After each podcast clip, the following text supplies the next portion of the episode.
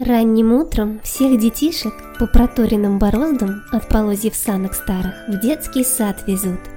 Маша в варежках пуховых зайца спрятала тихонько, зайку серого с морковкой бантиком зовут. Лида куклу укрывает одеялом пестрым, ватным, только хвостики у куклы и не серебрит. А у Коли трактор синий едет, как прицеп в сугробах на колесах здоровенных, громко тарахтит. Близнецы везут конфеты, день рождения у братьев. Всех друзей ребята будут щедро угощать. И совсем не сложно детям в ожидании веселья, игр, болтовни и танцев с позаранок встать.